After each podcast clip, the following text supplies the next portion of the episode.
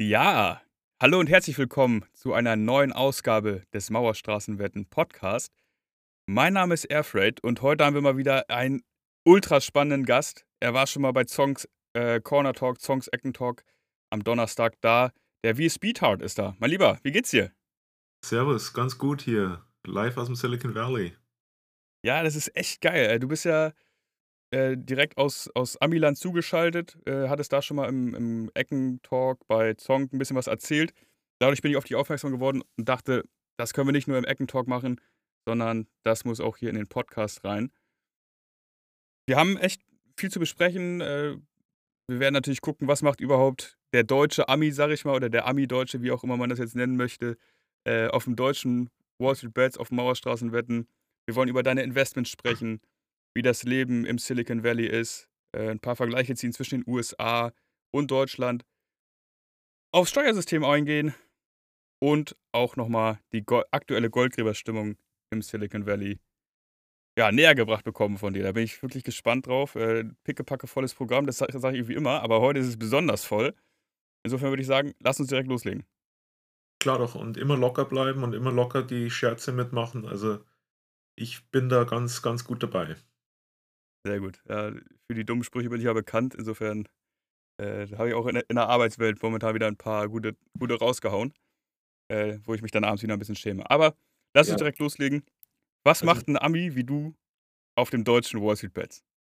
Also für mich ist es ja mehr so eine, so eine Einstellung, also ich kriege halt mehr Informationen. Also ich habe ja, wenn ich praktisch morgens aufstehe, dann ist Deutschland ja schon mit dem Tag fertig und die haben da schon den ganzen Tag neue Analysten-Sachen gepostet und so und Leute haben halt irgendwelche Trends vielleicht gespottet. Das ist für mich ein guter Start in den Tages, also die deutschen Wall Street Bets und auch noch ein paar andere Podcast-Forum anzuhören.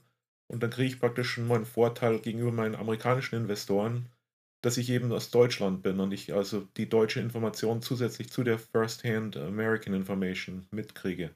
Mhm. Ist das dann so, dass, oder kann man sich das so vorstellen, dass du morgens im Bett direkt mal auf Reddit guckst, okay, was geht bei Mauerstraßenwetten ab? Ähm, wie ist da der Sentiment oder allgemein auch schon mal DAX etc. checkst oder wie, wie gehst du da vor? Nee, also ich gucke also guck Reddit an natürlich am Morgen, wenn ich aufstehe und beim Frühstück machen und also wenn man so morgens sich halt fertig macht fürs Büro, da läuft immer ein paar so YouTube-Podcasts noch mit. Mhm ich bin ja eigentlich nicht so sehr jetzt, sage ich jetzt mal, ein Trader, ich bin ja mehr ein Investor, aber selbst als Investor, glaube ich, ist es immer gut, informiert zu sein und immer gut am Trend zu sein. Und also ein paar Firmen habe ich, denen folge ich also schon sehr nahe. Also wenn die irgendwelche Earnings Results oder so rausmachen, da bin ich natürlich gleich live mit dabei auch. Ja. Wenn du, wenn du jetzt sagst, du bist eher Investor, äh, nicht unbedingt Trader, wo machst du da den Unterschied? Ja, das eine ist Glücksspielen, das andere ist mehr mit der Strategie. Ja. Okay, spannend. Äh, okay, das ist das ist natürlich jetzt, wo du sagst Strategie, das ist ja eigentlich eine perfekte Überleitung schon zur zweiten Frage. Wie investierst du denn? Also, meine Grundeinstellung ist also, ich habe praktisch verschiedene verschiedene Investmentportfolios. Also, eins oder zwei habe ich dabei, da zocke ich natürlich auch und da werden Optionen Optionen verkauft und so und das ist mehr so ein Spaßkonto. Also, da wenn ich mal ein paar Sachen verliere, dann ist es auch nicht so schlimm, aber versuche halt zumindest mehr zu gewinnen als zu verlieren. Reich werde ich wahrscheinlich davon auch nicht. Aber dann habe ich natürlich auch die mehr konservativen Anlageportfolios, die manage ich ein bisschen mehr ver verantwortlich. Und also ich, also meine Grundidee ist, ich investiere in nichts, was ich nicht irgendwie auch selbst verwenden kann oder wo ich selbst praktisch First-Hand Knowledge dazu habe. Und gerade im Silicon Valley hier ist das natürlich Technologie. Also ich bin sehr stark in Technologie-Stocks investiert und Mhm. versuche halt immer den Markt ein bisschen vorzusehen.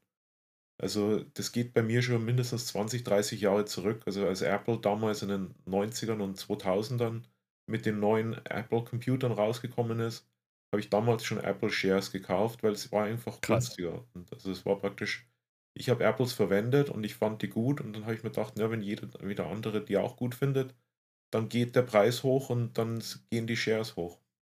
Okay, krass. Also, du hast vor vor 20, 30 Jahren schon angefangen, Apple-Aktien zu kaufen. Was hatten die damals für einen Kurs? Ach, keine Ahnung, du, die waren irgendwie so 10, 20 Dollar oder so, aber das sind ja die Splits, die sind ja mehrfach schon gesplittet worden. Mhm. Also ich habe zum Beispiel auch ein anderes Beispiel. Ich war einer der ersten, der im Silicon Valley hier also diese Teslas Model S gekauft hat. Mhm. Und das war jetzt 2012, 2013 habe ich ihn geliefert bekommen. Mhm.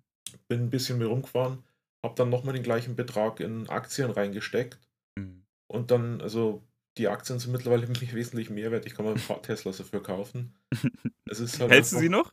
Oder hast du zwischendurch verkauft? Ich habe die noch, ja. Ah, krass, okay. Also ich habe zwischendrin bin ich mal irgendwann ein bisschen nervös worden, habe ein bisschen was verkauft. Da ärgere ich mich heute noch. Die Apple Shares, das gleiche. Ich habe 2007 habe ich welche verkauft. Mhm. Ich habe damals meinen MBA gemacht und ich habe den MBA praktisch aus eigener Tasche bezahlt, also, Mhm. also Aktien bezahlt. Mhm. Und die habe ich fast komplett aus, aus meinem Apple-Portfolio rausgenommen. Wenn ich die drin gelassen hätte, dann hätte mir das wesentlich auch noch wesentlich mehr gebracht. Krass. Okay, äh, darf ich kurz fragen, wie alt du bist, wenn du jetzt schon seit 30 Jahren, sag ich mal, dabei bist? Ich bin jetzt 52. Krass. Es, es wird ja immer gesagt, ja, Reddit sind so die Zocker-Kids. Aber ich meine, du bist jetzt nicht unbedingt Zocker-Kid, aber halt ein erfahrener Hase an der Börse. Mit Apple, mit Tesla. Sind ja schon mal. Damals, damals, ich weiß nicht, ob du dich noch erinnerst, oder ihr seid wahrscheinlich alle zu jung. Als es in der Tageszeitung gab es damals noch die Aktienseite. Also bei meiner ja. niederbayerischen Provinzzeitung, da waren immer ein, zwei Seiten dabei, ganz eng bedruckt mit Aktientickern. Da habe ich damals schon den Aktienkurs von IBM und Microsoft und die ganzen Leute verfolgt. Das war 1900, das war in den 80ern und 90ern. Also habe ich im Prinzip, was man heute Paper Trading machen würde, Mhm.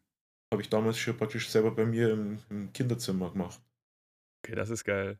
Ich kenne das noch von früher. Also ich bin jetzt nicht so ein richtig junger Hüpfer, aber auch jetzt kein alter Hase, sage ich mal. Da habe ich mir immer von meinem Vater dann äh, den Sportteil genommen. Da war dann auch immer der Finanz- und Wirtschaftsteil mit bei. Das war ganz praktisch. Habe mich damit auf den Boden gelegt und dann äh, erstmal in Ruhe Zeitung gelesen. Äh, und Ja. auch dann in die Aktienkurse reingeguckt. Da habe ich auch mal, ich weiß jetzt gar nicht, welche Aktien ich damals dann speziell verfolgt habe, aber man hatte dann schon so ein gewisses Gefühl dafür, das stimmt.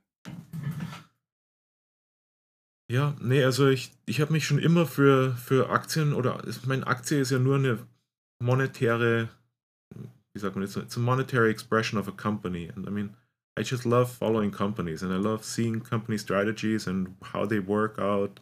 Mhm. Right now, I mean, Entschuldigung, ich falle ab und zu wieder ein bisschen auf Englisch zu. alles gut. Vielleicht einfacher. Ja. Aber wenn ich mir so anschaue, der EV, ich weiß gar nicht, wie es auf Deutsch heißt, heißt wieder EV, Elektro, Elektroauto. Elektromobilität. Ja, genau also oder, oder Elektromobilität, wie sie es ja auch gerne noch nennen. Das ist ja ein wirklich interessantes Gebiet right now und wie sich das ausbreitet und wie das, wie das weiterläuft. Also ganz spannend. Ich glaube, die Sieger sind noch nicht gekrönt, aber es wird, wird knapp für alle. Also es die, die, wir sind auf der vorletzten Runde oder zwei, drei Runden. Also es geht noch ein bisschen, das Rennen geht noch mhm. weiter. Mhm. Aber irgendwann sind wir jetzt dann bald jetzt fertig. Ja. Wenn du jetzt sagst, so, du hast, oder du hast ja vorhin gesagt, du hast einmal so eine konservative Anlage, da können wir gleich auch nochmal in Ruhe drauf kommen, aber du verkaufst auch Optionen oder handelst mit Optionen. Wie viel Prozent deines Portfolios macht dieser, dieses Spielgeld, dieses Optionstrading aus? Nicht sehr viel. Also das sind vielleicht 1% oder maximal 5% oder so von meinem totalen mhm. Anlagevermögen. Mhm. Ich mache auch praktisch also wo ich, wo ich eigentlich mehr meaningful investieren kann und wo ich wirklich sagen kann, das ist investieren und nicht Glück spielen, ist halt diese ganze Venture Capital World im Silicon Valley. Das ist ja nochmal eine ganz andere Geschichte. Das, also alles, was praktisch mhm. private Aktien und private Finanzierungen sind und so. Also da musst du halt echt also ein 10 Jahres Horizon haben, weil also so schnell passiert da nichts. Und wenn du nur in eine Firma investierst, bis diese Firma dann profitabel wird, das dauert ja dann 5 Jahre bis 10 Jahre. Mhm jeden Fall. Seit wann bist du im Silicon Valley? Also ich bin seit 99 hier permanent. Also ich war vorher war ich ein, zwei Mal hier, so 96, 92. Mhm. Aber seit 99 bin ich hier offiziell umgezogen. Okay, also pünktlich so oder kurz vor der Dotcom-Bubble dann. Ja, ich habe so richtig schön Glück gehabt. Also als bis ich mich hier so niedergelassen habe und dann alles so umgezogen bin und so, ging also genau die, der, der Untergang des Silicon Valleys hat dann so angefangen und also alles um mich rum ist dann auseinandergefallen. Okay. Und ich war ja ursprünglich bin ich ja Software Developer. Ja. Und ich habe praktisch hier so, so ziemlich alles mitgekriegt, wie dann die Firmen, die, die Startups langsam pleite gingen und so. Aber was natürlich auch interessant ist, wenn man dann heute die Parallelen so zieht, also zum Beispiel Pets.com oder so. Mhm. Das war ja ein komplett bescheuertes Startup bei dir. Aber heute, wenn du dir anschaust, also du hast zum Beispiel Chewy, das war 'ne Milliarden-Dollar-Investition oder 'ne Milliarden-Dollar-Akqui Akquise Mhm. Acquisition. Mhm. Da geht's dann plötzlich. Also, das ist immer einige Ideen sind einfach ihrer Zeit voraus. Und ich Ja. habe dann auch im Nachhinein noch 'n paar so Anekdoten von also, ich kenne praktisch den Investor, der war der Erste, der in, äh, Jeff Bezos investiert hat, Mhm. damals noch mit Bücher verkaufen und so. Mhm. Und da hört man auch immer wieder so Geschichten von von wieso wieso genau seine Firma so erfolgreich war und was hat er wirklich anders gemacht als andere Buchladen oder andere Online-Grocery-Shopping-Sachen. Mhm. Gab's ja diese ganzen Webvan und so. Das war ja alles Quatsch und hat überhaupt das hat nur Geld verbrannt. Aber dann, wenn man sich's heute anschaut, also Amazon macht ja die Next Day Delivery und dann gibt's mittlerweile auch also die ganzen Home Delivery Sachen, also Mhm. Blue Apron angefangen bis zu, weiß ich, Grocery Shoppings online und so.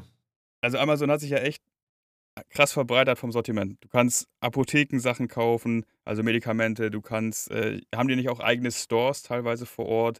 Ja, die haben die komplette Lieferkette eigentlich oder so Die die Auslieferungskette, die letzte Meile, die Last Mile so Die haben ja selbst integriert.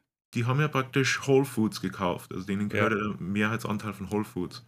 Damit haben sie sich halt 'ne riesengroße physikalische Präsenz auch erkauft. Mhm. Aber hier ist hier ist 'n geiles, äh, Titbit von der von der Investorstrategie her. Also, damals, als Bezos Geld F Finanzierung gesucht hat, also eines der größten Kosten, die er gehabt hat, waren Festplattenspeicher. Und er hat eben Mhm. versucht, Geld zu kriegen von den Investoren, um die Festplattenspeicher zu ver zu praktisch mehr Festplattenspeicher einzubauen in seinen seinen Ordering Software Flow.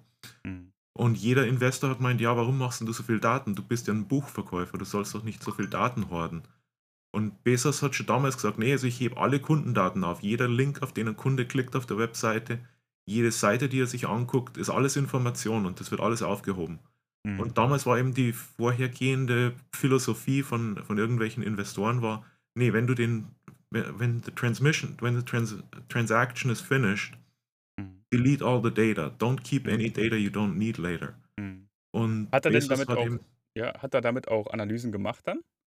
Ja, klar. Mhm. Um eben so getargeted Shopping und getargeted, äh, praktisch Advertisements zu machen. Spannend. Lass uns da gleich noch mal drauf eingehen. Vielleicht noch mal kurz zurückkommen auf dein konservatives, äh, Portfolio.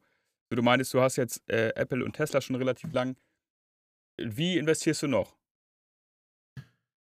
Ja, konkretes Beispiel auch zum Beispiel also, ich habe 'n relativ schönes Häuschen hier mit 'n Dach und so und da haben wir natürlich Solarzellen draufgepackt. Mhm. Da habe ich ziemlich viel Research gemacht. Was sind die besten Solarzellen? Was sind die besten, äh, Wandler, die Stromwandler? Mhm. Das ist natürlich alles subjektiv. Also, kannst nie sagen, das ist der Beste über über den ganzen Markt, aber was passt am besten für mich? Ja. Und ich habe dann praktisch 'ne gute Solaranlage installiert und dann habe ich mir gedacht: „Ne, jetzt schaue ich halt mal, wie ich da investieren kann.“ Und ich habe dann halt auch in Solar investiert und habe praktisch von von den Solarinvertern, die ich damals gekauft habe Mhm. also, Enphase habe ich dann Aktien gekauft und die haben mich Mhm. auch ganz gut eigentlich behandelt. Mhm. Cool. Wie viel Kilowatt Peak hast du aufm Dach? 18 Kilowatt. Boah. Okay, das ist 'ne solide Fläche, ja. Dann Cal Silicon Valley ist ja Kalifornien, ne? Da ist ja auch schon 'n bisschen So bisschen Sonne. Ja, also, ich bin net positiv. Also, ich praktisch ich erzeuge mehr Strom, als ich brauche im Haus und das beinhaltet also auch noch meine Servers und die ganzen Computer und alles. Mhm. Geil. Cool. Aber da ist natürlich auch also, ich meine, das, was man sich überlegen muss, so 'ne Solaranlage ist ja auch 'ne Investment. Also, das Ja, total. soll man sich auch nicht aufs Haus packen, nur weil's schön aussieht oder so, sondern das ist 'ne Investition und die muss sich abzahlen. Und das für mich ich sehe also die Solaranlage ist 'ne gute Investition. Da Mhm. kann ich guten Wissens 'n bisschen Geld aus'm Investmentportfolio ziehen und aufs Dach kleben. Mhm. Und dann die Aktien sind natürlich noch das Sahnehäubchen dann obendrauf, also, wenn man dann noch 'n bisschen Gewinn mit einpacken kann. Na klar, klar. Und dafür sind wir an der Börse unterwegs, dass wir da auch nicht nur Geld verlieren, sondern auch mal was was gewinnen. Ja. Geil. Okay, also, äh, konservatives Depot, eher konservative Investments, paar Zocker-Trades, bisschen Spielerei, äh, Photovoltaikanlage aufm Dach, um auch so Strom selbst zu erzeugen. Ähm, das Also, ist so zum Beispiel zum Beispiel mit Zocken, also, weil du grad Zocken sagst. Carvana habe ich bei 5 $ aufgeschnappt und die Mhm. sind also mittlerweile schon wieder hoch auf, like, ich weiß nicht, 12 $ oder so. Also, ich habe schon über Mhm. 100 % Gewinn gemacht mit Mhm. denen. Mhm. Das war eben so 'n kurz das also, das so was ist für mich Zocken. Also, das Ja. da mache ich halt mal 50% oder 100% in 'n paar Wochen. Ja. Wenig also, die Zero-Day-Trade, also, auf 'n S&P 500 Optionen, also, da geht's mir dann echt kalt 'n Rücken runter. Also, das ist ja wirklich nur Geld rausschmeißen. Das ist dann so wie Ja. Lotterieticket kaufen. Ja. Wobei irgendwie der der Mechanismus dahinter ja auch lustig ist, ne? Man oder was heißt lustig, aber so, es werden, äh, Null-Day äh, Null-Day-to-End-Optionen gekauft, dann müssen die zugrunde liegenden Aktien oder Indizes gekauft werden. Dadurch bewegen sich die Indizes nach oben oder nach unten. Also, das ist ja total wild. Also, allein dieses Konstrukt, äh, ja, weiß ich nicht, ob man das noch langfristig so so halten kann, oder? Ich meine, das macht doch den Markt relativ volatil. Ja, das kommt dann auch mit dem Ganzen so also, algorithmisches Trading und also, diese ganzen Leute, die irgendwelche Sachen so aus'm Tee wie sagt man, Teesatz aus dem aus der Teekanne lesen, wo Kaffeesatz, wo ja. mit irgendwelchen so Trendanalysen und so, da da kenne ich mich überhaupt nicht aus. Also, für mich, ganz ehrlich gesagt also, ich bin mehr so wie 'n Warren Buffett, wo ich sage: „Ich investiere lieber in Firmen, die ich verstehe und die ich weiß, wie sie Geld machen.“ Mhm. Und, also, mit irgendwelchen so Spekulationen auf Zero-Day-Aktien, das überlasse ich anderen Leuten. Ja. Ne, das ist richtig und wichtig, äh, so soll das sein. Aber sonst lass uns mal auf das Leben im Silicon Valley ein eingehen. Also, wie lebst du da? Wie wie erlebst du's allgemein? Wie ist das so? Also, für mich ist das wirklich die die lang gesuchte Heimat. Also, ich bin damals, äh, nach dem Studium hier rübergekommen. Also, ich finde Silicon Valley einfach genial. Also, die die Leute hier sind relativ nett alle. Jeder kommt von irgendwoher, jeder hat 'ne Ahnung von Technologie. Es ist es ist wirklich 'n unique place in the world. Und, also, ich Mhm. möchte also, eigentlich ich habe mir schon öfters über überlegt, also, wie ich vorher gesagt habe, ich bin 52, irgendwann muss man auch mal an die Rente denken. Ich möchte wirklich nirgendwo anders leben. Also, ich habe versucht wir haben schon lange also, wenn wir jetzt Urlaub machen, sind wir immer in irgendwelchen Gebieten, wo wir uns überlegen, ob wir da vielleicht uns zur Ruhe setzen wollen.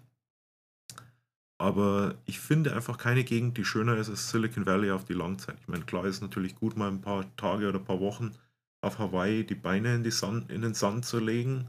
Mhm. Aber so wirklich jetzt leben und soziales Leben auch zu haben, ist natürlich Silicon Valley für mich persönlich ist es so 'n Nerd Heaven. Also, da ist man Mhm. ist man so richtig schön zu Hause als als Nerd.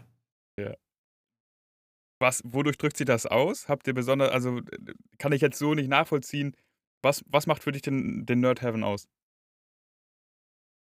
Ähm, also, 'n paar Unterschiede kommt vielleicht auch mit den Unterschieden zu Deutschland.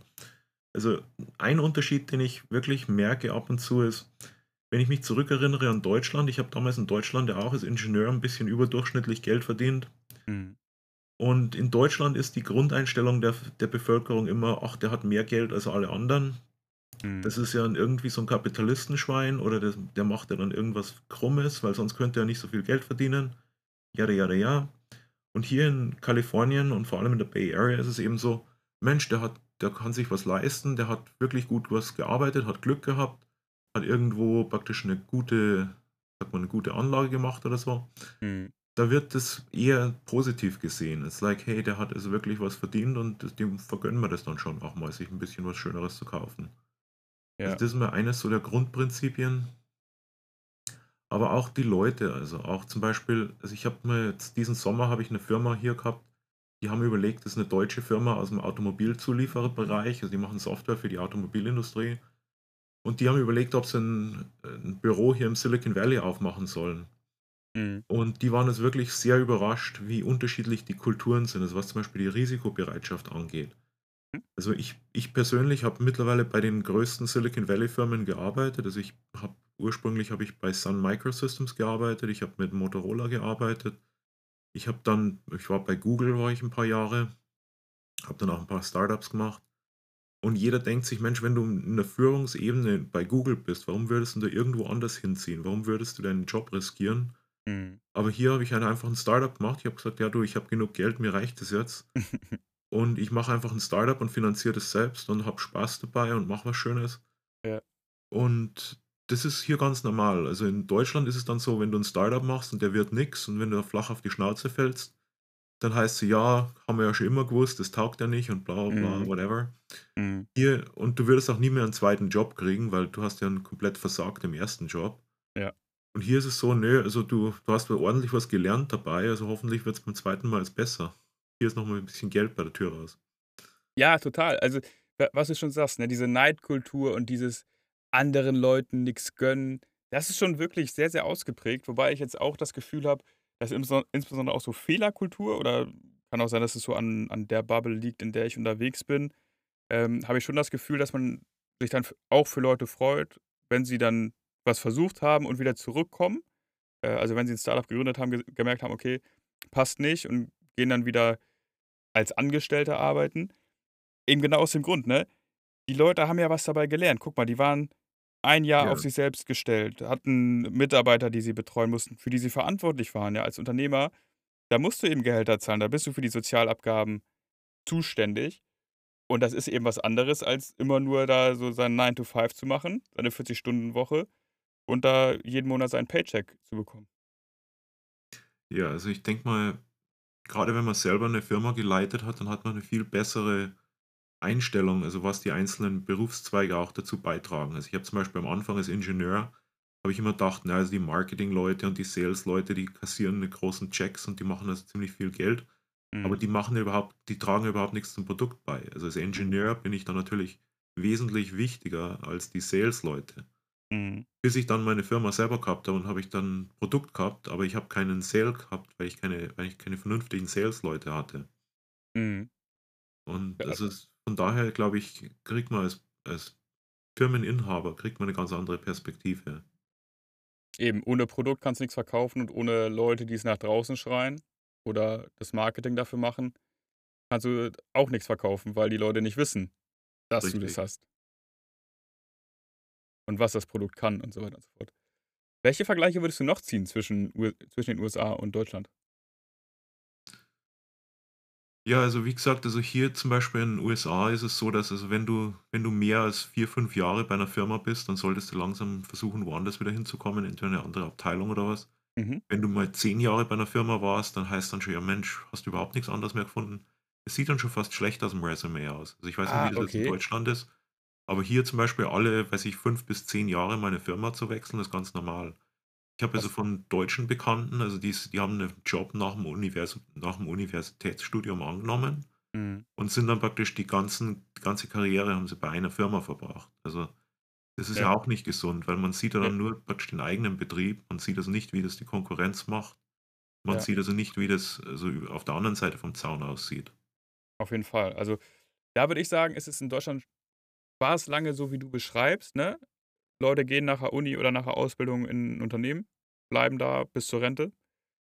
Ähm, und mittlerweile ist es schon so, dass viel gewechselt wird, aber jetzt ich glaube, wenn jemand so 5 bis 10 Jahre bei 'nem Unternehmen bleibt, dann denkt man sich in Deutschland eher: „Ja gut, äh, der hat sich da wohlgefühlt, ne? Da hat sich hat alles gepasst oder keine Ahnung, private Umstände haben's auch nicht ergeben, dass du wechselst.“ Aber krass, dass es in den USA so gesehen wird, wenn man 10 Jahre bei 'nem Unternehmen war, dann hat man nix anderes gefunden. Ja, und also ich ich habe ja auch selber ich habe 7 oder 8 Jahre bei Google gemacht und Mhm. man fühlt sich dann schon irgendwie träge und man also man verliert jetzt, sage ich jetzt mal, den den nicht den Lebenswillen, aber man verliert jetzt wirklich so die Energie und also man man merkt, dass man langsam sch schlank wie sagt man, Ja. langsamer wird. Ja, genau. Ja, ja. Und Und so also eingefahren, ne? Und Ja. man kennt alles, es ist nix Aufregendes mehr. Ja, ne, also das von daher also ich finde es eigentlich ganz gut, immer wieder was Neues zu sehen. Und eine meiner Einstellungen, also auch nicht so sehr als Investor, aber als Ingenieur, ist, ich will halt praktisch auch neue Technologien sehen. Also, ich habe zum Mhm. Beispiel im Augenblick also, werden wir jetzt auch noch drüber sprechen später, also die ganze künstliche Intelligenz und so die ganze Art well, Machine Learning, Data Mhm. Science und so Zeug. Da bin ich, super super interessiert dabei und bin also selbst grade dabei, jetzt mich auf auch einzuarbeiten damit. Und das ist halt so Sachen, die man die man einfach ausprobieren kann, wenn man mal bisschen zwischen verschiedenen Firmen auch wechselt. Ja. Ja, weil man einfach unterschiedliche. Sichtpunkte mitbekommen hat, ne? Ja. Immer wieder neue Sachen einarbeiten müsste. Ich glaube, stell dir mal vor, du hast 30 Jahre in einem Unternehmen gearbeitet und musst dann wieder dich irgendwo neu einarbeiten in was kom in komplett andere Firma.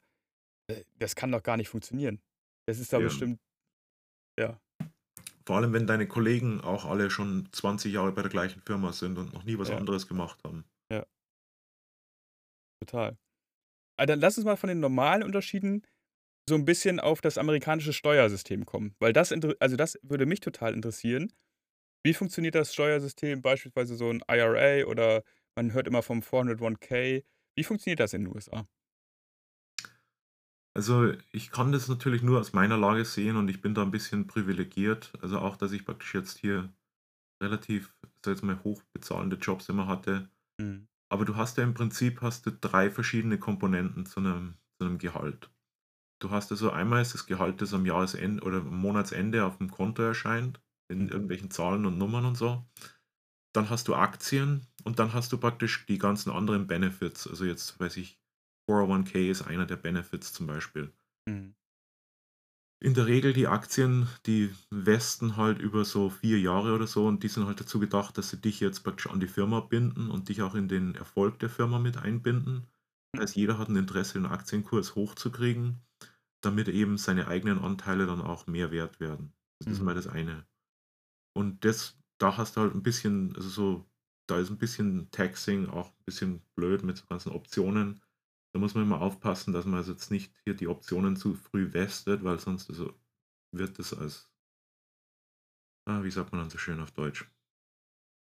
Sag's uns auf Englisch. Yes. Machen wir auf Englisch, das ist wesentlich einfacher mit den ganzen Sachen. So, when you vest your options, you basically need to make sure the strike date is is reasonable. So, let them sit as long as possible in your account. Don't vest them because then they turn from short-term gains to long-term gains. And long-term gains in the US are taxed at de depends on what tax bracket you're in, but Mhm. it's a lot less than your income tax. Mhm. Also, die die normale Steuer. Ja. Und dann also, das, was also, we weil du 401(k) und IRA gesagt hast, also, das also, 'n IRA ist 'n Insured Retirement Account. Das ist praktisch 'n Aktienaccount, in das du Aktien einlegst oder der auch ja, eigentlich mehr selbst einlegst. Also, in der Regel so in der Größenordnung zwischen 7.000 und 10.000 pro Jahr. Hm. Und du sparst praktisch dann auf den Aktien sparst du dir die Rente zusammen. Also, wenn du dann mit 60 in die Rente gehst, dann kannst du das Geld rausnehmen. Mhm. Der Vorteil, warum du das machst ja, der Vorteil, warum du das machst, ist, du zahlst keine Steuer auf das Geld, das du in den IRA reinlegst. Und du zahlst praktisch du kannst es von der Einkommensteuer absetzen. Also, das heißt, wenn du jetzt, sagen wir, in Deutschland 'ne 40 oder 50 % Einkommensteuer hast, Mhm. dann kannst du die 10.000 davon absetzen. Das heißt, das kriegst du so ungefähr 'n 5.000 Tax Krass. Return. Ja. Und du zahlst dann, wenn du später das Geld rausnimmst, zahlst du später nur die gleichen Steuern wie Einkommensteuern. Das heißt, du musst es, wenn du in im IRA tradest, musst du auch nicht die, äh, Capital Gains Steuern bezahlen. Krass, Weil okay. das ist ja 'n Retirement Account. Ja. Das ist der beste Account zum Traden, ist der IRA. Ja. Das einzige Problem ist, es gibt eben dieses Limit, dass du nur bis zu 3.000 oder Quatsch, nur bis zu, ähm, z 7.000 oder 10.000, was auch immer das Mhm. das Grenzwert ist, kannst du nur einzahlen. Also, du kannst jetzt nicht sagen: „Ich lege mein ganzes Geld in den IRA.“ Ah, okay. Ja. Da ist 'ne Obergrenze gesetzt. Und die Ja. Obergrenze ist die wird jedes Jahr oder alle paar Jahre mal von dem von dem von der Steuerbehörde wird die festgesetzt. Ja. Ja Das gut, aber ich meine, wenn man jetzt überlegt, man Ja. arbeitet 40 Jahre, ja, oder oder fängst mit 20 an zu arbeiten. Äh, mit 60 kannst du's dir steuerfrei auszahlen und hast im Durchschnitt oder hast dann die Möglichkeit, jedes Jahr 7.000 € einzuzahlen. Äh, das sind ja dann 280.000 €, die du über die Jahre einzahlst. Und dann mit dem Zinseszinseffekt hast du ja 'ne Riesenrendite drin. Ja. Geil. Also, Okay, jeder, der also das voll ausnutzt, sollte also mindestens 'ne Million für für Retirement haben. Ja. Das ist schon das schmeckt natürlich, ja. Und Ähm, wa wo's jetzt ja? aber und du musst praktisch keine jedes Mal, wenn du Aktien verkaufst und neu kaufst, muss ich ja sonst also Capital Gains zahlen. Also, in 'nem normalen Aktienportfolio Mhm. wenn ich jetzt zum Beispiel meine Tesla meine Tesla-Aktien, die ich jetzt im normalen Portfolio gekauft habe, wenn ich die verkaufe, dann zahle ich ja da Long-Term Capital Gains und das sind ja auch irgendwie 20, 30 % oder so. Mhm. Und das ist also schon dann 'ne Menge Geld, die sich die sich an wie sagt man, da läppert sich's dann schon zusammen, so mehr oder weniger. Ja, ja. Und wenn ich das im im im IRA mache, dann muss ich praktisch keine Steuern zahlen. Wobei der Ja. übliche Disclaimer natürlich, ich bin jetzt nicht kein Steuerberater. Ja. Macht mit eurem eigenen Steuerberater rum und holt euch unabhängigen, äh, wie sagt man get yourself an a real professional for that. Ja, genau. Ich finde das so geil, ne? Einerseits hast du so 'n richtig harten Ami-Akzent und wenn du dann wieder mit Bayerisch anfängst, dann hast du 'n richtig harten bayerischen Akzent. Also, ich höre den amerikanischen Akzent höre ich eigentlich gar nicht mehr. Ja, wobei äh, wobei so krass ehrlicherweise ist er auch nicht so übermäßig krass, aber also, man hört schon, dass du 'n bayerischen Akzent hast, aber so 'n bisschen, äh, amerikanischen Akzent. Klar, ich meine, du bist jetzt seit fünf 24 Jahren, äh, in in den USA. Äh, da gewöhnt man sich den natürlich an. Das ist natürlich Ja. klar. Ja, und dann also die die 3. Möglichkeit, also jetzt hier noch, um das abzuschließen, ist dann praktisch Mhm. 401(k). Also, der ist jetzt benannt nach auch wieder 'ner amerikanischen Steuerregel. Das war die Mhm. 401(k) in irgend 'nem Vorschlag. Warum dann immer diese Namen stecken bleiben, weiß auch keiner. Aber jeder kennt, was 'n 401(k) ist und das ist praktisch auch so ähnlich wie der IRA, ist aber ist aber durch den ja, shit.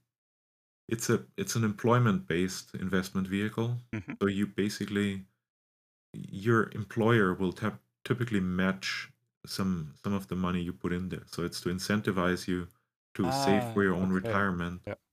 And so if you work for a regular company, typically they have rules like for the first $10,000 that you invest in your IRA, they add another $5,000 to it or like 50 cents on the dollar Mhm.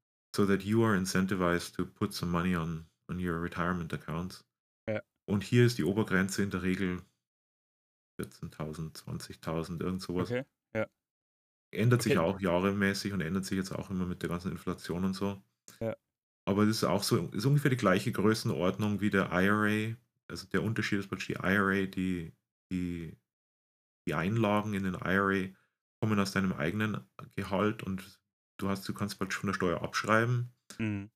Aber die Einkommen von den 401(k) die werden praktisch direkt von deinem, äh, wie sagt man, von deinem Arbeitgeber mit eingezahlt auch. Und du Mhm. kannst selber dann auch einzahlen. Ja. Wenn du selber noch einzahlst, dann ist auch wieder Vorsteuer. Also, das ist die gleiche Regeln dann wie der IRA. Ja. Also, der 401(k) ist eher so 'n Arbeitnehmerbindungsprogramm, ja, oder so so 'n Employer Branding Progra ja, nicht Employer Branding, aber halt um seine Mitarbeiter zu halten, um sie zu incentivieren, Geld zu investieren. Und, äh, der IRA ist eher so, ja, Steuersparprogramm in in Anführungszeichen. Also, man man zahlt da seine 700 äh, 7.000 oder 10.000 € im Jahr ein, äh, hat keine Kapitalerträge drau also, zahlt keine Kapitalertragssteuer drauf, wenn man da drin tradet. Und wenn man die sich auszahlen lässt ab 60, zahlt man auch nur seine Einkommenssteuer. Was dann ja idealerweise auch so ist, dass dann dass du zu de dem zu dem Zeitpunkt auch nicht mehr arbeitest, also nur noch eigentlich die Kapitalertragssteuer zahlen müsstest, korrekt? Du musst, äh, let me see, du musst dann nicht die Kapitalertragssteuer zahlen, aber du musst Einkommensteuer zahlen. Du musst Mhm. praktisch die gleichen Ja. praktisch du hast Okay. ja dann auch die gleichen Steuerregeln. Aber Ja. theoretisch, da du ja dann in der Rente bist, sollte ja Genau. praktisch deine anderen Einkünfte sollten dann relati relativ gering sein. Genau. Das meine ich, ja, ja. Es gibt noch einen kleinen Haken an der ganzen Geschichte und das ist schon eher so wirklich das ganz Kleingedruckte, Feingedruckte. Wenn du 'ne Familiensituation hast, wo du praktisch mehrere Personen, also weiß ich, die die Eltern und die Frau und die Kinder und alle und dann in Rente gehen und verschiedene Generationen sind und so du hast bei dem IRA du kannst den am Ende nicht nicht komplett vererben. Du musst den praktisch in Bargeld umlegen. Also, du musst praktisch die Aktien, die da drin sind, verkaufen, bevor du die vererbst, weil sonst Okay. du hast praktisch dann auch so 'ne Mindestausnahme, wo du dann wenn du jetzt wirklich schon am Ende deines Lebens bist, also sagen wir, wenn du 80 bist oder 90 bist Mhm. dann, äh, hast du praktisch relativ viel Geld noch übrig, das du dann deine Großeltern, äh, Großkinder oder so was weitergeben willst. Mhm. Da wird's dann teilweise 'n bisschen schwierig. Da muss man 'n bisschen aufpassen und da würde ich auf jeden Fall 'nen Steuerberater empfehlen dafür. Mhm. Ich finde das 'n super spannendes Thema, auch allgemein so von der Aktienkultur, ne? So, äh, in Deutschland ist es, glaube ich, nicht so übermäßig üblich, dass man auch Aktienanteile dann von der Firma bekommt, äh, und schon gar nicht, dass dann der Arbeitgeber einen dazu intensiv in ey, das ist 'n Wort, incentiviert, dass man selber in Aktien investiert, ja? Und in in Amerika ist das so ganz normal und jeder macht das und wie du schon sagst, jeder spricht offen drüber und wenn man viel Geld hat, ist es geil, weil der hat dann 'n Lucky Shot gehabt oder hat gut gearbeitet oder sonst was. Es ist echt großer, großer Unterschied. Du, ich habe nach 10 Jahren oder 20 Jahren erfolgreich in Aktien investiert, habe ich dann irgendwann zu meinem ganz kürzlich, also vielleicht vielleicht vor 10 Jahren oder 5 Jahren oder so, habe ich endlich mal meine eigenen Eltern in Deutschland davon überzeugt, 'n Aktienkonto anzulegen und einfach mal 'n bisschen Geld Mhm. aus'm Bausparvertrag Mhm. das Aktienzeug einzulegen. Und das war ja wirklich das das hat mich fast 'n Jahr gekostet, bis ich die mal überzeugt habe, dass sie einfach mal 'n Konto aufmachen und wir probieren das jetzt einfach mal. Ja. Ja, total. Ich meine, die leben noch mit oder sind groß geworden mit 10 % Zinsen so. Ja, da gab's 'n Sparbuch und da hast Ja. du am Weltspartag hast du deine ganzen Groschen gesammelt und hast die aufs Sparbuch gelegt und dann hast du fünf Ja. Prozent Zinsen drauf gekriegt. Ja. Ja, und und alle Leute sagen ja auch immer hier, wir brauchen in Deutschland den 401(k), aber ich finde eigentlich den IRA viel, viel spannender, weil man dann eben die Beiträge, die man da einzahlt, von der Steuer absetzen kann. Das heißt, du kriegst da deinen persönlichen Steuersatz wieder, ähm, zurückerstattet. Ähm, kannst dann über Jahre das steuerfrei traden theoretisch oder investieren, ne, keine Kapitalertragssteuer und zahlst es dir dann, wenn du in der Rente bist, aus und zahlst nur deine Einkommensteuer, die dann bei 0 ist. Während du beim 401(k) klar vom Arbeitgeber gematcht wirst, was aber auch schon geil oder halbwegs gematcht wird, also ist schon da tun Ja, sich ich meine, also, Opportunitäten auf. pass pass mal auf, wenn du Deutsch sprichst. Also, du wirst wahrscheinlich bemerken, dass Steuern Ja. das gleiche Verb ist wie Steuern, also Ja, ja. Ja. Richtung steuern. Und Ja, ja, ja. der der Staat eigentlich die Aufgabe des Staates ist es ja durch Steuern, die Bürger dazu anzuzwingen nicht anzuzwingen, zu motivieren, Mhm. 'ne gewisse Entscheidung zu treffen. Und deswegen wird's halt steuerlich dann so bevorteilt. Also, ich ja, also, ich muss ganz ehrlich sagen, also, ich habe 'n bisschen 'n bisschen Bedenken, einfach jedem und allen Leuten 'ne Rente mit IRA zu empfehlen. Also, für viele Mhm. Leute gibt's immer noch also, die Betriebsrente oder so Firmenrente oder so in Deutschland. Mhm. Es ist schon noch die sicherere Version. Und also, ich meine, man darf sich jetzt nicht da irgendwie was was vorlügen. Also, wir sind wir und ich nehme jetzt praktisch dann dich und die ganzen Hörer auch wir sind schon 'ne besondere Art von Leuten. Also, wir sind nicht jeder Mann und nicht jede Frau. Und ich Ja, das glaube, es stimmt. gehört schon Disziplin dazu und auch 'n bisschen Vorsicht und 'n bisschen ja, Einsicht in den Markt, um das wirklich gesichert zu machen. Also, ich möchte jetzt nicht irgendwie jedem das empfehlen, der dann mit 59 oder mit 58 dann anfängt: „Mensch, jetzt ist nur noch paar Ja. Jahre bis zur Rente. Ich muss jetzt ganz schnell noch irgendwie 'ne Rente hier zusammenstricken.“ Ja. Und dann mit nichts und seinen ganzen Sachen auf der Straße steht. Ja, total. Also, es ist, da das hatten wir auch heute wieder im Daily, ja. Wir haben ja de den den Daily Thread, wo dann, äh, so 'ne eingeschworene Truppe, sage ich mal, äh, täglich ihre Investmentideen teilt oder einfach nur Shit postet oder sonst was macht. Und heute war wieder 'n Kommentar drin, wo ich mir dachte, ja, einerseits schmerzhaft, weil der Kollege hat, äh, acht 8.500 €, äh, mit Option verloren jetzt über die Zeit. Hat jetzt gesagt: „Okay, jetzt reicht es mir.“ Ja, aber ich würde mal davon ausgehen, er ist jetzt noch an 'nem frühen Zeitpunkt und ihm ist der Fehler jetzt passiert und halt nicht erst in 40 Jahren, wo er da wo es dann vielleicht 85.000 oder 850.000 € gewesen wären, die dann futsch wären, ne? Und d so lernt man halt immer dazu. Ja, richtig. Und also, ich denke, das ist ganz gut für Leute, die jetzt sich mal 'n bisschen mit auskennen, aber manche Leute, die denen fehlt halt, ich jetzt mal, der die Disziplin und da fehlt 'n bisschen auch das der Einsicht, also, wie das dann funktioniert. Und also, Mhm. wenn jemand 8.000 $ in 'nem Aktienspiel verliert, dann ist das nicht sehr viel, wenn das jetzt irgendwie 'n großes Portfolio ist. Aber als grade als Jungeinsteiger oder wenn du jetzt grade mit deinem deiner Karriere anfängst, da sind 8.000 $ sind natürlich schon 'ne Menge Geld. Ja. Und wenn du das einfach hier auf 'n S&P 500 500 gelegt hättest und alle 2 Jahre mal nachschaust, dann hätte sich das am Ende deiner Karriere doch gewaltig irgendwie vermehrt. Absolut. Es hätte es hätte zu einer Goldgräberstimmung geführt, würde ich glatt mal sagen. Was ist denn die aktuelle Goldgräberstimmung im Silicon Valley? Ja, hier sind alle Leute jetzt ganz begeistert von diesem ChatGPT, also, dieser künstlichen Intelligenz, die jetzt hier so, äh, jeder plötzlich gefunden hat. Und manche Leute sagen, das ist das Ende von Google oder das Ende von Microsoft oder das Mhm. Ende des Silicon Valleys in general. Mhm. Also es ist, es ist auf jeden Fall was Neues, es ist was Interessantes und so. Und also ich, ich kann allen Leuten nur empfehlen, sich zu überlegen, was praktisch das jetzt bedeutet für ihre eigene Arbeit und für ihre eigenen Jobs. Mhm. Also in Deutschland wird man natürlich wieder sehr vorsichtig damit sein. Da wird man versuchen, erstmal das wieder alles zu regulieren. Mhm.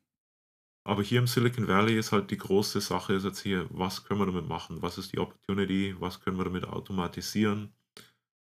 Und sehr viel eigentlich, ich sage jetzt mal, in den Nachrichten auch sehr viel positive Sachen auch. Also hier, ich glaube, der, einer der Unterschiede auch zwischen Deutschland und USA ist, Deutschland ist eher so, es geht so Sachen an und sagt, ja, was kann schiefgehen, was kann da passieren, wie müssen wir das regulieren? Wohingegen der amerikanische Einstieg ist praktisch, hey, eine neue Technologie, klasse, lass uns mal rausfinden, was wir alles machen können. Lass uns mal schauen, wie wir das für, ein, für, für uns zum, zum Nutzen einsetzen können. Mhm. Total. Ja, ich meine, das fängt ja schon damit an, dass jetzt äh, Leute ihre Hausarbeiten teilweise oder ihre Bachelorarbeiten, Masterarbeiten mit ChatGPT schreiben und dafür durchfallen.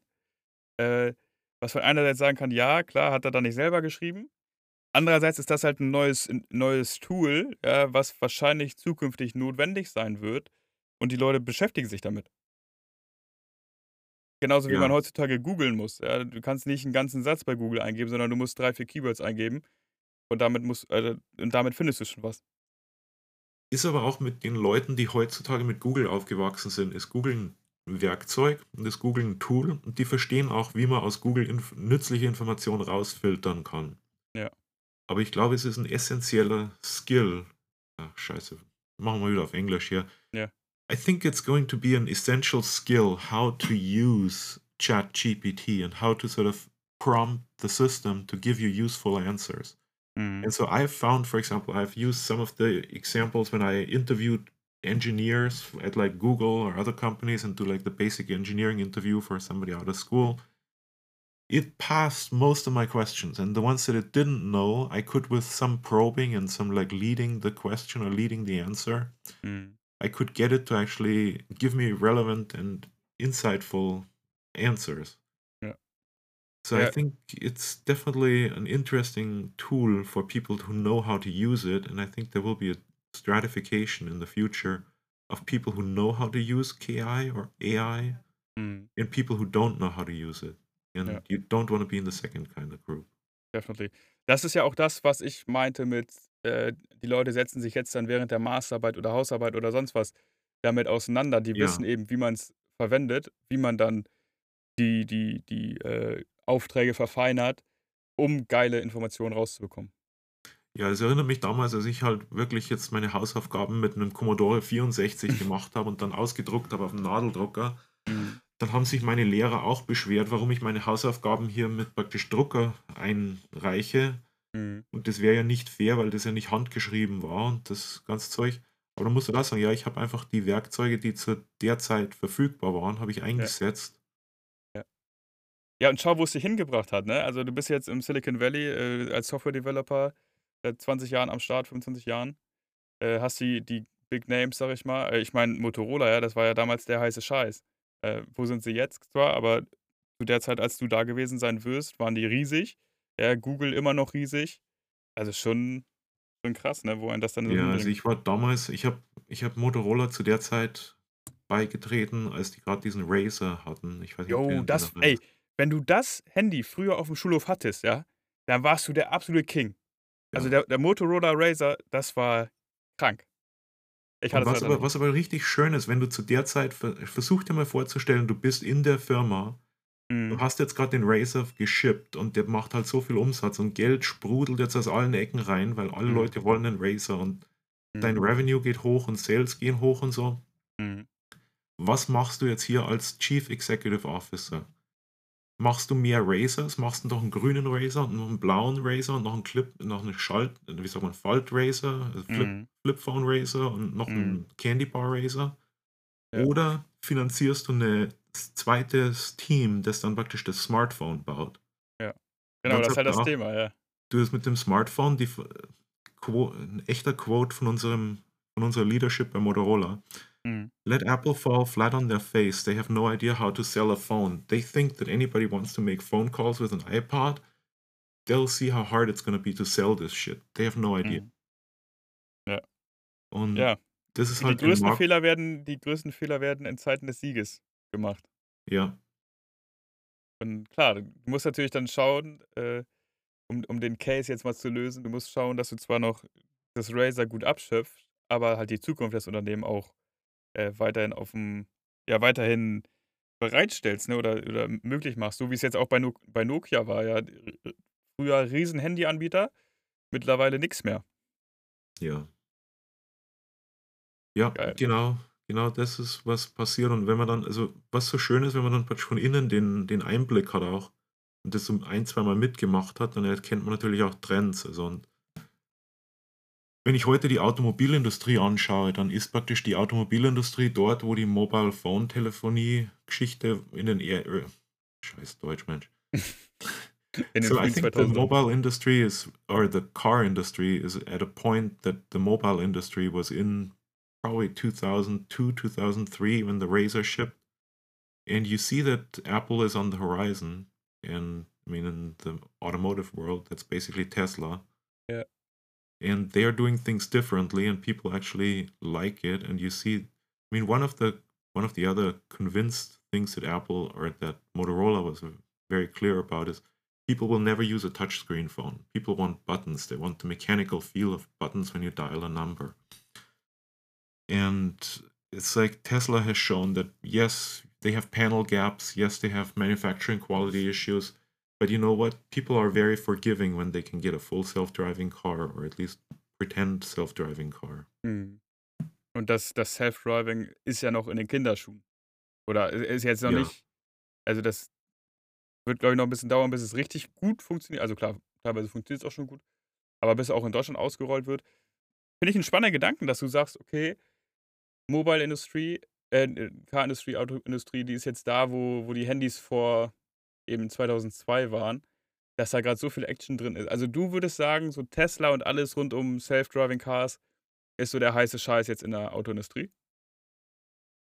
Also, die die heißen Scheißgebiete, die ich so sehe, ist def definitely Electric Vehicles, Tesla, ganze Mhm. Zeug. Mhm. Die Frage dabei ist, wie sehr die die chinesischen Modelle damit raufkommen. Also, das Mhm. wird sicherst das wird das wird sehr sicher wird es unterschiedlich sein in Deutschland und in den USA. Hm. Ich glaube, der deutsche Markt ist mehr offen für chinesische Autos. Die das Problem, das ich sehe auch, das das noch gelöst werden muss, ist die Batteriefrage. Also, ich glaube, für Mhm. das elektrische Auto, die die größte the biggest uncertainty is what we can do with the battery, battery packs. And so my strategy for investment for there is I'm not investing in lithium. I'm actually investing in rare earth. Mhm. And so my general strat or my general guidance is I think that the relationship between US and China will only get worse. It will not get better. Hm. China has all the access to all the rare earth minerals. That's like neodymium, which you need for electric motors. It's like all kinds of random elements and shit across your periodic table. Stuff like, you know, you put into batteries to like, you know, like cobalt. Um, Germany knows a lot about cobalt. That seems to be very mm-hmm. big in the news there, but Ja. it's also it's other stuff. And so most battery companies just buy the ingredients from China, mix them together, and then ship batteries with it. I think if I was China, I would put like a huge export tax, protective tax on this, and would basically not let people export the rare earth min- minerals. I would only sell them batteries. Mhm. And so I think investing in Australian rare earth minerals is a good good trade. American Okay. rare earth mineral minerals as well. Mhm. Um, I think the other interesting and, and hot area with, with automotive is going to be like the chips that go in there, things like the NVIDIA chips that Mhm. are currently in there. Ja. With all the focus of like bringing the semiconductor chips stuff as they lump them all together, Biden wants to really put this very strongly back into the American manufacturing market. Mhm. And so I think there's going to be a lot of government money that goes into that area. Ja. Again, I like money, so if there's an area that gets a lot of government subsidies, there's a good idea to invest in there and catch some capture some of that money. Also, du du sagst, äh Chi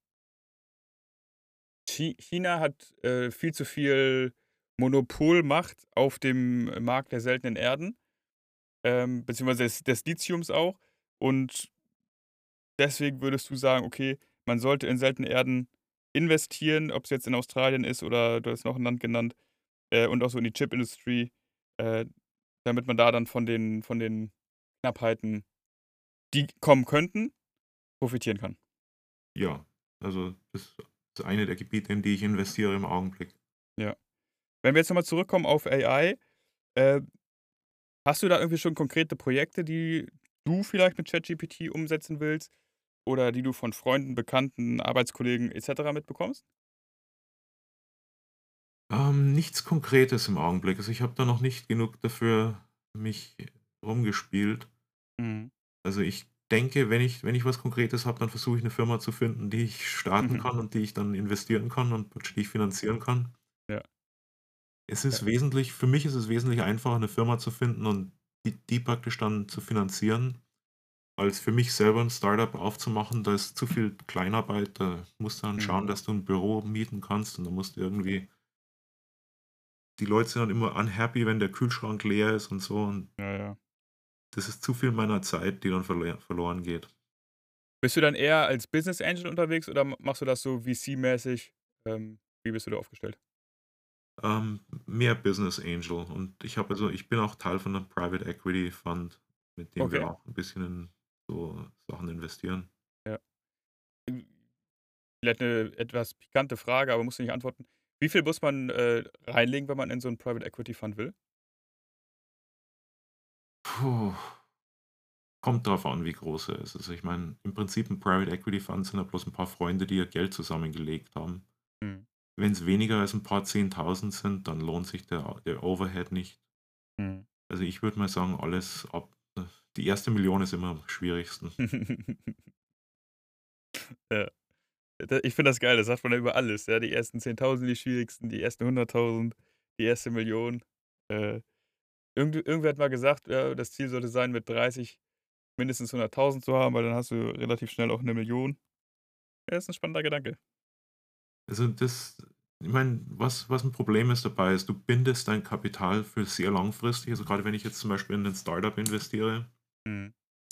dann kann ich habe ich wirklich keinen Zugriff drauf, weil ich will das praktisch nicht liquidieren, bevor der Start-up was wert ist und ich will jetzt nicht irgendwie denen versehentlich dann die Luft abdrücken.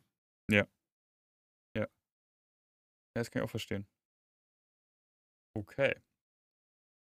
Äh, wie es wie es Beat willst du zur Goldgräberstimmung im Silicon Valley noch etwas sagen oder allgemein noch etwas sagen oder wollen wir langsam zum Schluss kommen? Schade, dass wir keine Hörerfragen haben. Das wäre natürlich ganz interessant. Würde mich eigentlich interessieren, was die Hörer dazu auch sagen. Also, ich werde auf jeden Fall, wenn das wenn das hier ausgestrahlt wird oder wenn das live geht, Ja. werde ich auch im Chat 'n bisschen rumhängen und werden versuchen, 'n paar Fragen noch zu beantworten, die die Leute haben und so. Also, äh, andere Sachen, andere Anekdoten aus'm Silicon Valley. Zum Beispiel eine Geschichte aus der richtigen Goldgräberzeit, also von damals, als die die Leute wirklich noch das Gold aus'm Berg Mhm. rausgeschaufelt haben. Ja. Die Leute, die die Werkzeuge und die Schaufeln verkauft haben oder die denen die Hosen verkauft haben, wie zum Beispiel die Levi Strauss Jeans aus San Ja. Francisco. Ja. Die haben wesentlich mehr Geld verdient als die Leute in den Minen, die dann das Gold rausgegraben haben. Ja. Also, ich versuche praktisch I I'm trying to sell the tools, not Ja. the not the gold. Das ist so ein wichtiges, äh ja, so ein gutes Sprichwort oder, äh, dass man sich überlegt: „Okay, was ist der Trend und wie kann ich davon profitieren?“ Ja, wie wie kann ich die Werkzeuge dafür verkaufen, damit Leute darauf aufspringen, so wie eben jetzt mit ChatGPT, ne? Ja, also, wenn du im während dem richtigen Goldrausch wenn du da 'ne Schaufel gehabt hast, die wesentlich stabiler ist als deine ganzen Konkurrenten Stau Schaufeln, Mhm. dann hat deine Schaufelfirma bestimmt mehr Geld gemacht als irgendein einzelner Goldgräber. Ja. Ja, total. Geil. Und das das andere, was ich auch noch was ich auch ab und zu bemerken möchte, ist man muss sich auch anschauen, jetzt global gesehen oder von der Firmen von der Firmenebene gesehen dass seine Angestellten produktiv sind. Also, ich möchte zum Beispiel nicht, dass ich eine Firma leite, wo die Angestre Angestellten mit irgendwelchen so Red Tape oder irgendwie so Zeug beschäftigt sind und irgendwie Bürokratie haben. Mhm. Ich habe das Was was öfters ist in Red meiner Tape? bitte? Was ist Red Tape? Red Tape ist hier der allgemeine Spruch für so Sachen, die praktisch Overhead sind, also die jetzt Ah, nicht okay. businessnütz nützlich sind. Ja, ja, okay. Also, hier ist zum Beispiel ein konkretes Beispiel von meinem Leben hier. Stell dir vor, du kommst du wirst bei Motorola eingestellt und du hast praktisch Motorola Softwareentwickler. Dem zahlst du also gut über 100.000 Euro oder Dollar, die weiß ich, das Monat oder so. Äh, ne, Quatsch, das Jahr. Und, ähm, du dieser Softwareentwickler muss sich dann mit seinem Manager drüber rumstreiten, ob er noch 'ne zweite Festplatte für seinen Computer kriegt, Nein, weil er okay. muss praktisch Virtual Machines laufen lassen, um die Kompilierung zu beschleunigen und seine eigene Arbeit halt wesentlich effizienter zu machen. Ja. Und dann habe ich eben gesagt: „Okay, du, ich wollte nur mal schauen, ob das ob das 'n Weg gibt, bei Motorola so was zu beantragen durch das IT-Department oder so. Wenn das nicht geht, dann ist auch wurscht.“ Also, so 'ne Festplatte, die ich gebraucht habe zur Zeit, hat irgendwie 150, 200 Dollar gekostet oder so Mhm. im lokalen Elektronikgeschäft. Mir war's 200 Dollar wert, meine eigene Zeit wieder zu haben und wesentlich effizienter und wesentlich schneller zu sein, zu arbeiten. Mhm. Ich habe die dann einfach selber gekauft. Mhm. Und irgendwann hat dann mein Boss rausgefunden, dass ich 'nen 'ne eigene Festplatte in den Arbeitscomputer, in den Arbeitsdesktop eingebaut habe. Ja. Und wie ich mir das denn vorstelle und das geht doch nicht so, da habe ich mir jetzt doch 'n V 'n Vorteil gegenüber meinen Kollegen erschafft. Mhm. Und wenn das rauskommt, dann will ja jeder 'ne zweite Festplatte und dann will das jeder so machen. Das kannst du aber nicht so machen. Also, die die Festplatte muss wieder raus. Dumm. Ich meine, da wenn jeder 'ne zweite Festplatte hat, ja, dann könnt ihr schneller arbeiten, könnt schneller entwickeln. Schafft mehr Ja. mehr Production Value oder mehr Value für sie fürs Unternehmen. Ja, anstatt jetzt den Build jetzt hier übers Netzwerk hochzuladen und auf 'nem Server zu bilden, der jetzt irgendwo hier hinten im im Rechenzentrum steht, Ja. wenn ich da lieber 'ne eigene Festplatte mir 'n paar Gigabyte eigene Festplatte in das in das Desktop einbaue, sodass ich den Build local locally laufen lassen kann, kann ich vielleicht 5 Builds oder 10 Builds pro Tag machen. Ja. Wohingegen mein Kollege vielleicht nur 3 Builds oder 4 Builds hinkriegt. Ja. Und da muss ich sagen, ist da da ist jede jede Investition in Produktivität und jede Investition in, like, so ganz top of the line tools is really important and how to use the tools for your business. Ja. Was auch wieder spannend ist, ich meine, du hast 200 Dollar dann selber ausgegeben, konntest, äh, schneller programmieren, schneller developen und dann hättest du theoretisch im Gehaltsgespräch hingehen können: „Hier, guck mal, ich bin ja doppelt so gut wie die anderen, weil du 200 Euro selbst investiert hast. Ja. Deswegen verdiene ich X Tausend Euro mehr. Dollar.“ Ich habe auch zum Beispiel sehr viel in mich selbst investiert. Also, ich sage immer, die größte Investition ist in dich selbst zu investieren. Mhm. Und grade so Sachen wie Lernen es es ist kein there is no replacement for learning. Und also, ich habe zum Beispiel hier grade im Buch liegen hier so Algebra für Machine Learning und so Zeug. Mhm. Mathematics for Machine Learning, das lese ich jetzt grade. Mhm. Und also, ich bin ganz großer Fan von immer weiterbilden. Also, ich sage mal so, also, never stop learning, always learn more. Ach, das andere komische, verrückte Ding ist ja noch also, ich meine, vielleicht fragen sich ja mittlerweile die Leute hier: „Wenn der eh so viel Geld hat, was macht er denn dann überhaupt noch hier rum und warum warum arbeitet er doch eigentlich noch?“ Ja. Also, ich das ist auch 'ne komische Sache. Also, ich ich habe nie den Punkt erreicht, wo ich gesagt habe: „Hey, jetzt ist genug. Jetzt setze ich mich zur Ruhe und jetzt habe habe ich nix mehr zu tun.“ Ja. Ich meine, für mich ist es einfach ich mache einfach, was ich Spaß habe. Und ich habe das Glück, dass ich geschafft habe, durch durch meine Karriere zu 'nem Punkt zu kommen, wo die Sachen, die mir Spaß machen, mir auch ziemlich viel Geld machen und ich ich will einfach weiterspielen. Ich will einfach weiter interessantes Zeug machen. Also, ich kann mir nicht vorstellen, dass ich mich mal irgendwann hier zur Ruhe setze und einfach so die Füße hochlege und sage: „Hey, pass auf, ich habe es ich habe es jetzt geschafft. Also, jetzt das ist jetzt alles und ich mache da jetzt nicht mehr weiter.“ Ja. Ja, das ey, da das ist total geil. Ich so an diesen Punkt zu kommen im Leben, ne? Und ich glaube, da sind auch, wenn ich so bei mir zurückdenke oder wahrscheinlich auch viele Hörer, die dann so bei sich denken die dann irgendwie keinen Bock auf ihren Job hatten oder haben oder und und dann vielleicht im Privatleben was haben, was sie geil finden. Und das hast du halt die ganze Zeit, ne? Du hast die ganze Zeit jetzt was, was dir richtig Spaß macht, so was du gar nicht als Arbeit empfindest. Und deswegen hast du auch Bock weiterzuarbeiten. Ja, klar. Und ich meine, das, also der, der befreiendste Moment ist, also wenn du es geschafft hast, dass dir dein, dein eigene, deine eigene Zeit gehört. Also das ist wirklich, das ist eine der Sachen, wo ich sagen muss, also das, da war die Umstellung ganz positiv. Also als ich praktisch aus der Arbeits, in Anführungszeichen Arbeitswelt ausgestiegen bin und ich praktisch nicht mehr Leute mir vorschreiben können, dass ich jetzt hier ein Meeting habe um 8.30 Uhr morgens und ich muss dann um 4.30 Uhr nochmal zu einem anderen Status-Meeting wieder hingehen und so. Mhm.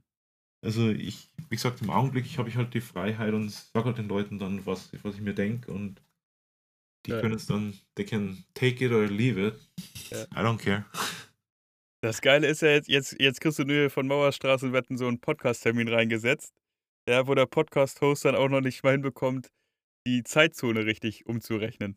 Ja, egal. nee, also ich finde ja, also ich finde Mauerstraßenwetten finde ich eine interessante Sache. Also ist, ist sehr interessant für mich, so die Dynamik auch zu sehen und wie die Leute sich so unterhalten und so. Und es gibt mir ein bisschen Einblick in die deutsche Wirtschaft und in die deutsche Kultur auch noch. Also es, ich kriege da mehr mit davon, als wenn ich jetzt nur, sag mal, Nachrichten lesen würde oder so. Mhm. Wie lange bist du schon auf Mauerstraßenwetten unterwegs? Oder allgemein, wie bist du, wie bist du auf Wall Street Bets auch gekommen?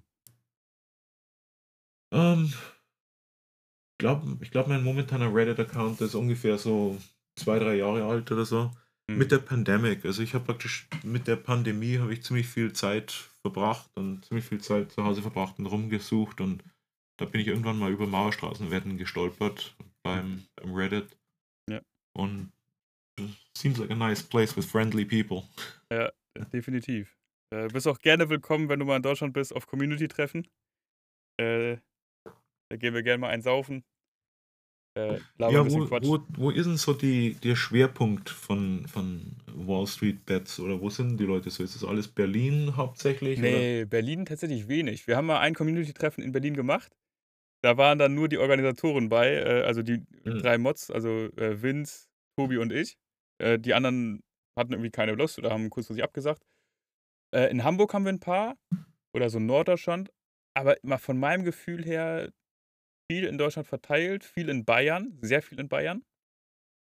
Cool. Ähm, wenig im Osten und viel auch so um, um Köln herum. Ja.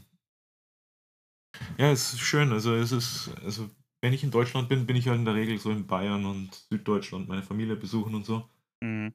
Aber also das ist ja zum Beispiel auch noch eine Sache, Silicon Valley, Deutschland und so, was mir fällt, fällt mir jetzt gerade wieder völlig unabhängig davon ein auch. Mhm. Ähm, also einer der Unterschiede zwischen Silicon Valley und, und Deutschland ist auch, wie die Leute, sag jetzt mal, sich präsentieren und also wie die Leute jetzt hier, sag jetzt mal, Statussymbole haben und so Zeug. Mhm. Und also zum Beispiel bei mir und also ich habe auch etliche gute Freunde und Bekannte, die sind wesentlich besser und wesentlich mehr erfolgreich im Leben noch gewesen. Und wenn die im Silicon Valley hier beim Einkaufen sind, du würdest es nicht merken, wenn hinter dir ein Milliardär steht. Das Mhm. könntest du nicht sagen. Mhm.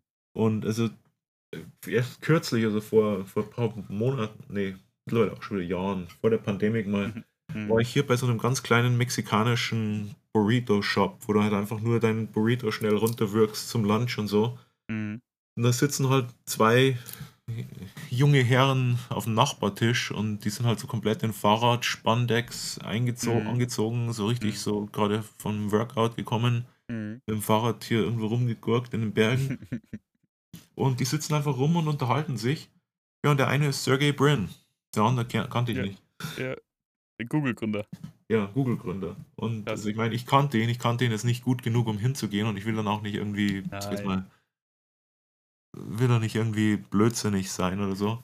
Ja. Den da jetzt irgendwie ansprechen oder so, aber ist einfach genial. Und ich meine, da sind auch ziemlich viele Leute, die fahren immer noch ihren alten Prius zum, zum Supermarkt und kaufen dann ganz normal Zeug ein und so. Mhm. Also es ist, es ist schön. Also ich finde es, von daher finde ich es hier schöner als zum Beispiel Los Angeles. Also Los Angeles ist mehr auf die so superficial und es ist ziemlich oberflächlich und Zeug halt. Mhm. Viel, viel reiche Leute, die es auch zeigen wollen da nach außen und im Silicon Ja, Valley eher. muss der Lamborghini muss die gleiche Farbe haben wie die, weiß ich, Dior-Tasche von der Frau, damit das alles zusammenpasst und so. Das, also sowas gibt mir überhaupt nichts ab. Nee, das kann ich verstehen. Geile Geschichten. Äh, ich würde Ja. sagen, wir kommen, wir kommen zum Ende. Ähm, Vielen Dank, dass du da warst. Möchtest du zum Abschluss noch irgendwas loswerden an die, an die Jungs und Mädels von der Mauerstraße? Ja, ich glaube, du hast vorhin schon ein bisschen angesprochen auch. Macht einfach Zeug, das euch Spaß macht. Also ich, wenn ich mich, wenn ich jetzt so zurückdenke an den Beginn meiner Karriere, ich habe immer Sachen, ich habe am besten habe ich Sachen gemacht. Und da sind die Hunde wieder. am besten sind Sachen zu machen, die dir Spaß machen, das du sowieso machen würdest. Dann hast du also immer Spaß dabei und du bist auch am produktivsten. Ja. Und also ich glaube, Wall Street Bets, ich meine, also es wäre schön, wenn das ein Hauptberuf wäre und es wäre schön, wenn die Leute das jetzt wirklich hier schaffen und ein Einkommen damit generieren. Mhm. Aber ich bin ein bisschen skeptisch, dass jemand, sagen wir mal, mit 30 Jahren oder am Anfang seiner Karriere ohne relativ viel Kapital, das er jetzt durch, weiß ich, Eltern oder Erbschaft oder so geschlossen hat, wenn er dadurch jetzt hier schafft, durch Wall Street Bets seine, sein Lebenseinkommen zu, zu erhalten, mhm. ist, glaube ich, eher unrealistisch. Also ich, also ich glaube immer noch an die Sache, also, und auch jetzt hier, um vor, vorzubeugen, dass Leute dann sagen, ja, der hat es einfach gehabt, seine Eltern haben viel Geld zugesteckt und so. Mhm. Also ich will da bloß auch nochmal hinweisen, also meine Eltern sind drecksarm in Bayern aufgewachsen, Nachkriegszeit. Und die hatten also im Prinzip gar nichts. Und ich bin also auch, ich habe mir meinen ersten Computer, habe ich mir für 50 Dollar, habe ich mir so ein ZX81 damals gewünscht. Da musste ich mir schon den Geburtstags- und den Weihnachtswunsch zusammenlegen, damit ich dann einen Computer gekriegt habe. Ja. Also ich bin jetzt nicht jetzt unbedingt mit, mit also wenn, wenn, du, wenn du mit einer Milliarde Dollar von deinem Vater anfängst, einen Be Beruf zu machen, ja. da kannst du eigentlich fast nicht fehlschlagen. Aber wenn du dich von null hocharbeiten musst auf die, auf die Kapitalebene, ja. dann ist es schon schwieriger. Und also ich denke, also die einfachste Möglichkeit dahin zu kriegen ist, findet einen Job, der euch Spaß macht, findet irgendwie ein Lebensziel und macht einfach, arbeitet drauf hin. Und also es ist schön, wenn man sich ein bisschen auskennt mit den Finanzmärkten und man kann die Finanzmärkte für sich arbeiten lassen. Also jetzt gerade, wie wir vorher schon gesagt haben, mit diesen Retirement Accounts. Mhm dann ist es gut, also ich sage es mal, seid nicht dumm, also legt das Geld nicht aufs Sparbuch, legt das Geld nicht unter die Matratze, aber legt es bitte auch nicht, legt nicht eure ganze Rente in Wall Street Bets, äh, Options, Deals. Zero Day to End, äh, oder wie das heißt. Weil das geht ziemlich sicher in die Hose. Ja.